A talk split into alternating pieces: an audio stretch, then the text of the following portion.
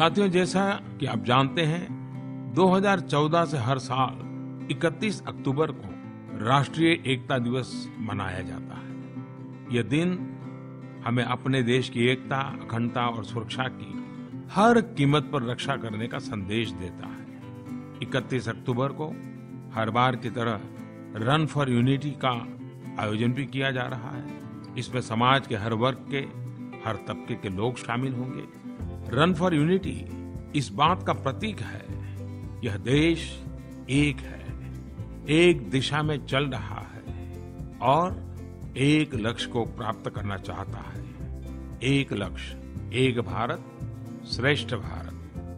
पिछले पाँच साल देखा गया है, न सिर्फ़ दिल्ली, लेकिन हिंदुस्तान के सैकड़ों शहरों में केंद्र शासित प्रदेशों में, राजधानियों में, जिला केंद्रों में छोटे छोटे tier two, tier three city में भी बहुत बड़ी मात्रा में पुरुष हो, महिला हो, शहर के लोग हो, गाँव के लोग हो, बालक हो नौजवान हो, वृद्ध लोग हो, दिव्यांगजन हो, सब लोग बहुत बड़ी मात्रा में शामिल हो रहे हैं। वैसे भी आजकल देखे तो लोगों में मैराथन को लेकर के एक शौक और जुनून देखने को मिल रहा है।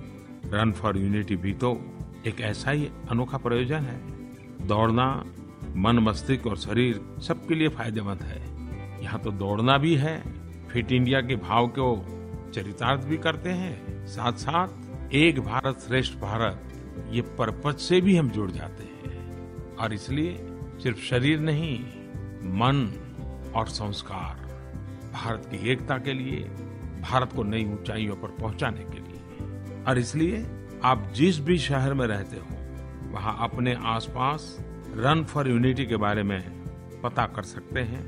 इसके लिए एक पोर्टल लॉन्च किया गया है। Run for unity dot gov dot in इस पोर्टल में देश भर की उन जगहों की जानकारी दी गई है, जहाँ पर रन फॉर यूनिटी का आयोजन होना है।